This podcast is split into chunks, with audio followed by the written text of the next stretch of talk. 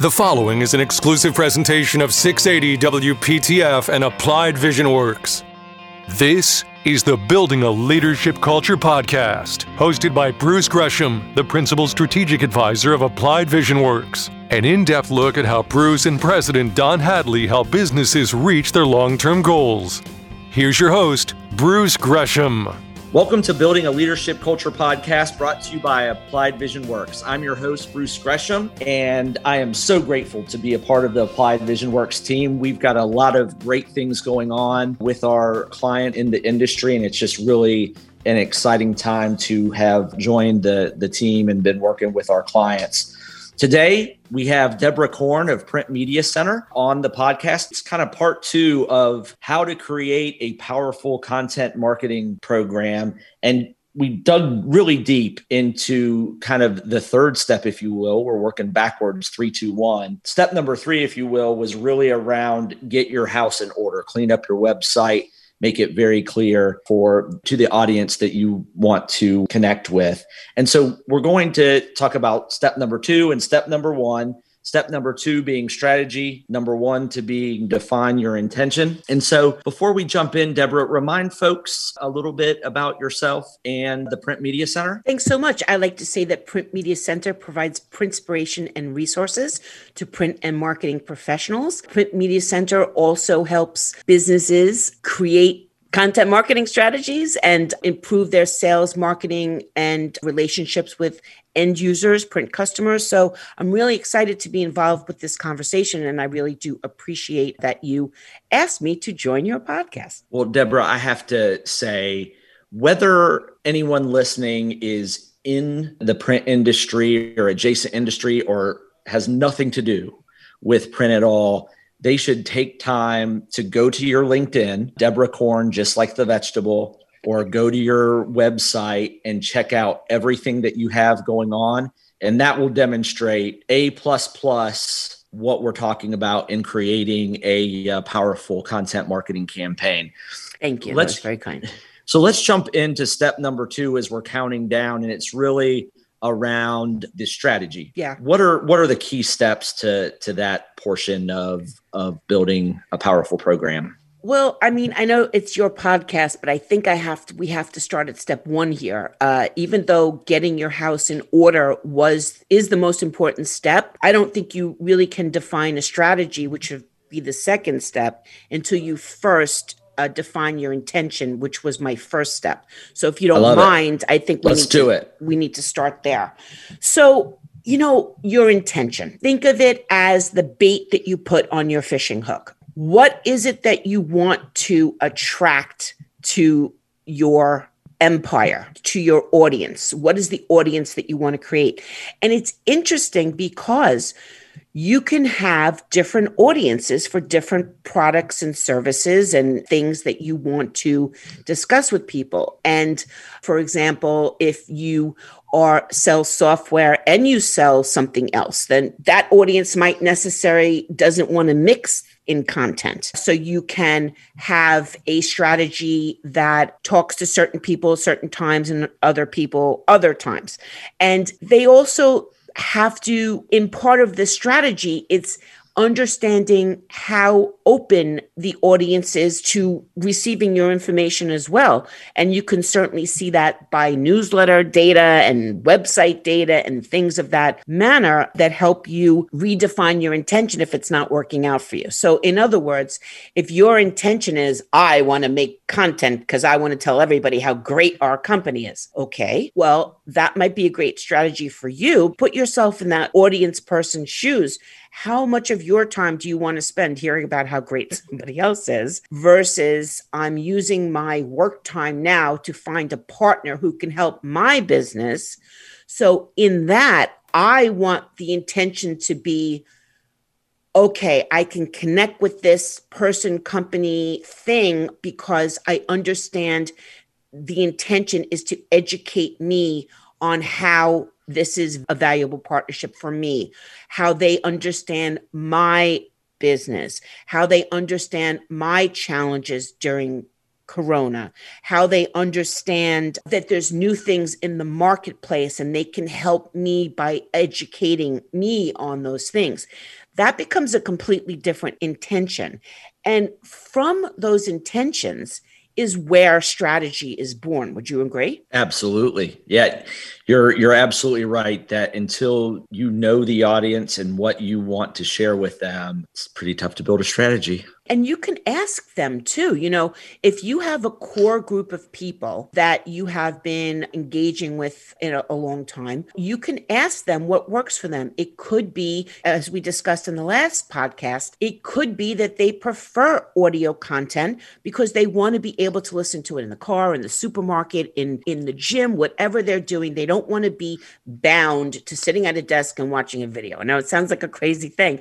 And especially when YouTube is the world's second largest search engine. And it's a very powerful tool, but podcasts are creeping up there because they're portable. So even understanding things like that about your audience, it becomes can turn in into a strategy. But again, even in wondering about that, the intention is serving the audience, not serving yourself. And that's where I think the the biggest misunderstanding about what do I use content for lies right there. You're so right around serving the audience. We have a client that does something really unique and it's kind of ingrained in all of their customer service folks, their tech support folks, and even their sales folks is asking their client, their audience, how do you like to learn? Do you like to read? Do you like to watch a video? Do you like to listen to a podcast? Do you like to surf the web? That kind of thing. And so instead of just automatically mailing them a flyer or sending them a flyer or sending them a video, they've got all of this rich content, like you talked about, that's across different platforms, different media. Are able to send things to people and kind of meet them where they where they are yeah. And everybody's at a different stage of understanding. You might need a content strategy that's people who have no idea what the subject is moving into a 101 a 102 a series of explanations leading people down a path that you want to lead them down which is hopefully ending at how you can help their business grow and, and generate results. Another place that is really interesting to find ideas for content is contacting your salespeople and asking them each for the three questions that they're asked most often, and then developing content to answer those questions. So think about content as a way of pushing people further down the sales funnel through education. If every salesperson says the same question they answer is, what exactly does your company do? There's a big problem there. Probably starting haven't gotten your house in order. So I've gone there and I don't understand what, what you do. So that now the intention has to be we have to educate our audience. Of course, it benefits you in the long run, but then a whole content strategy can be developed until those questions change. And then you can move on to the next tier. Also, it enables your salespeople or the, your forward facing people to not only answer those questions, but also in an email or a, a, way to engage, say, as a matter of fact, we've just written about this on our site. We've just done a podcast on it. We've just had a webinar on it. Let me give you this information. Also, a smart salesperson might take note of some of that stuff and create an invite list so that when they see these type of conversations happening out in the printerverse as i call it whether or not it is related to what they personally do you become a trusted resource and partner because you're giving me information about something I was interested in that you're not currently delivering, but I can learn about a new technology from another company. It's not going to interfere with what I might do with you, but it, it goes back to the intention. You then become a trusted resource, which we mentioned in strategies about creating trust. This is a way to create trust too. Oh, look, they're contacting me and giving me information about something that has nothing to do with them at all and only everything to do with me. But we all know the subtext of it is that it helps them be better consumers. You mentioned all this content, but what do you think of the old adage of if you create a piece of content, you need to use it in at least three different ways? How, how do you think about using a piece of content in a multi purpose fashion? It depends upon what the piece of content is. Podcast, again, very valuable piece of content uh, because you can write a myriad of blogs about the podcast, just taking different sections and saying, in this podcast, in from 15 something to 17 something, this point was raised. Here's a couple of paragraphs about it. If you're interested, listen to the rest of the podcast. Again, it's not an extortion thing, right? It's right. about here's some information. And if you want to listen to the rest of it, it it's right here. I have never just taken a blog and rewritten it. I've oh, sure. I've updated a blog that was older if something came around again. I might go back and re examine a blog I wrote about QR codes five years ago when I hated them. I still don't love them, uh, just the the clunkiness of them but now they're serving a purpose that's for the greater good of of humans so in restaurants you know, right exactly well and everywhere nobody wants to touch anything so that would be worth re-examining as as a repurpose of a content. But certainly it's you're repurposing content when you take a blog and you write a tweet about it. I've repurposed the content into a tweet to create a new piece of content technically. A social media share is content. Exactly right. And so we've talked in the first podcast about getting your house in order. We've done a deep dive into defining your intention. What are the the keys to really honing in on on a powerful strategy? I would have to say as i did establishing trust is the most important thing. I cannot think that clicking that i cannot be made to think it's about me and then find out that it's about you. I'll, i think that's the best way of establishing trust with people that what you say is what I'm going to get. I tend to find that when I title content five ways for marketing success in 2021, for example, I'm telling everybody exactly what they're going to get if they click on that post. They're going to get five ways for them to do something. Now, if I said 25 ways, that's a big ask. That's a five, 25 ways. I, I'm thinking, hmm, do I have 45 minutes to read, you know, 25 ways to do something? Or how am I supposed to get through 25 ways? So be, again, becomes part of the, the content strategy. What is the intention? And by the way, that's a great thing to break into a series if you do have 25 ways. You give them five, and then at the bottom of the blog, you say, I actually have 20 more, but, you know, tune in next month and you'll get the next five. So it is a way to uh, keep people engaged. And that also goes down to, to the cadence. I send my newsletter on Tuesdays at a certain time, and I've done it every month since 2011. So people can expect on that Tuesday, they know it's coming out at 11:30, it's going to be in their inbox.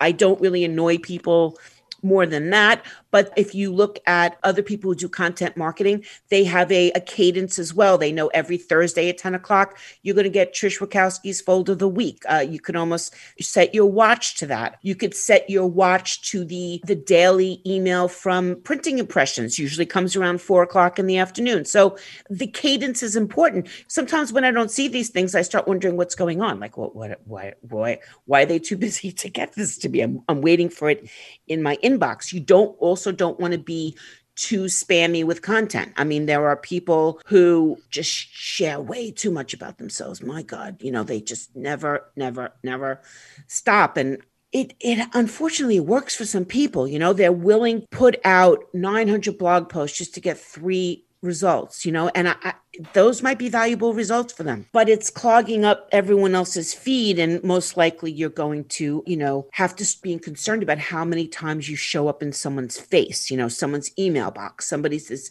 people being inundated especially being home and, and being online as much as we are.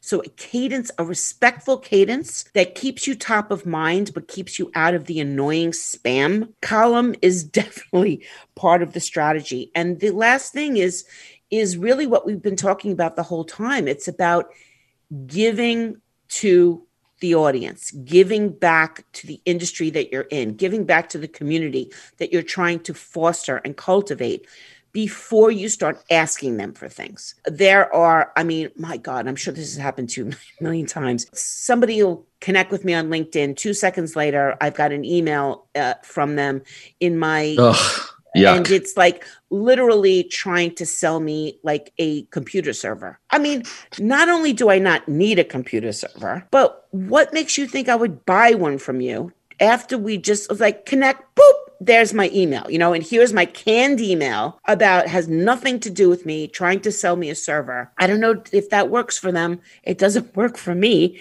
And a lot of times I just disconnect from them right there because why? It's all about them. It's not about me. It doesn't take very much to find out that I don't need a computer server.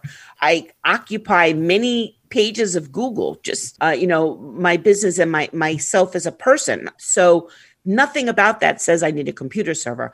Uh, just a funny story a few weeks ago. Somebody went in my LinkedIn email and was trying to sell me a tractor, and I could not for the life of me figure out why they were trying to sell me a tractor. And I was just, I was so confused by it. And then someone said, Your last name is Corn. They just did some random search and and that must be it because I, I honestly that was the weirdest one so far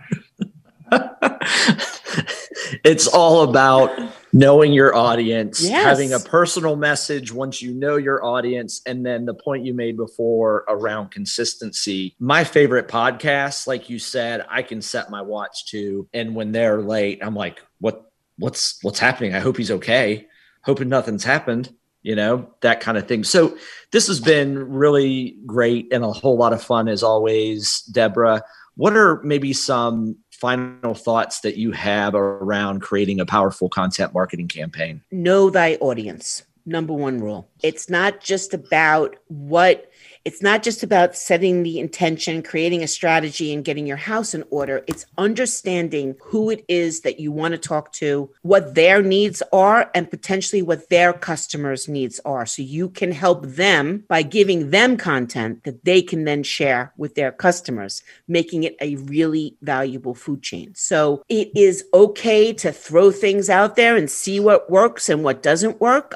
Content marketing has a long tail, make small small adjustments. Don't just decide this topic is not working for me. Give it time to marinate right. and make sure that your calls to action are respectful of audience time. So, again, if I'm reading a blog and it's supposed to be about me, and at the end, but wait, we can help you, then I might feel a little jaded about that, as opposed to thinking of your content as a way for me to learn something or pass something valuable along to to the community or pass something valuable along to my customers which makes me valuable in their eyes which makes you valuable because you helped me do that. So it's all tied together but be authentic is is the last thing i'm going to say because um, especially the millennials and the gen z's they can see through it faster than a lot of other people.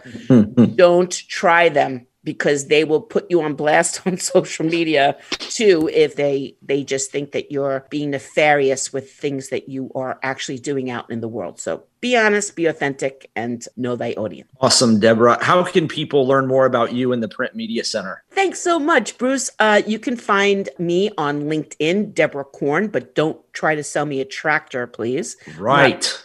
we're not we're not plowing here uh, in in the apartment building and my website is print media center i have a bunch of initiatives that i do all year round. And I also have a podcast channel, which Bruce was a guest on called Podcast from the Printerverse. So check out his episode. And thanks so much for having me a guest. Yeah, it's not fair, Deborah. You were a better host than I was. And now you're a better guest than I was. It's totally, totally not fair. Your hosting game's on point, I have to say. Oh, well, you are you are so kind. As always, thank you, Chris Hooks and the team at WPTF for making this podcast happen across the World Wide Web. Deborah, thank you so much for joining. And folks, thank you for listening to Building a Leadership Culture podcast. Take care. You've been listening to the Building a Leadership Culture podcast with Applied Vision Works Principal Strategic Advisor Bruce Gresham. Questions, concerns, please email Craig Chase at cchase at appliedvisionworks.com or call 800 786 4332. This has been an exclusive presentation of 680 WPTF and Applied Vision Works.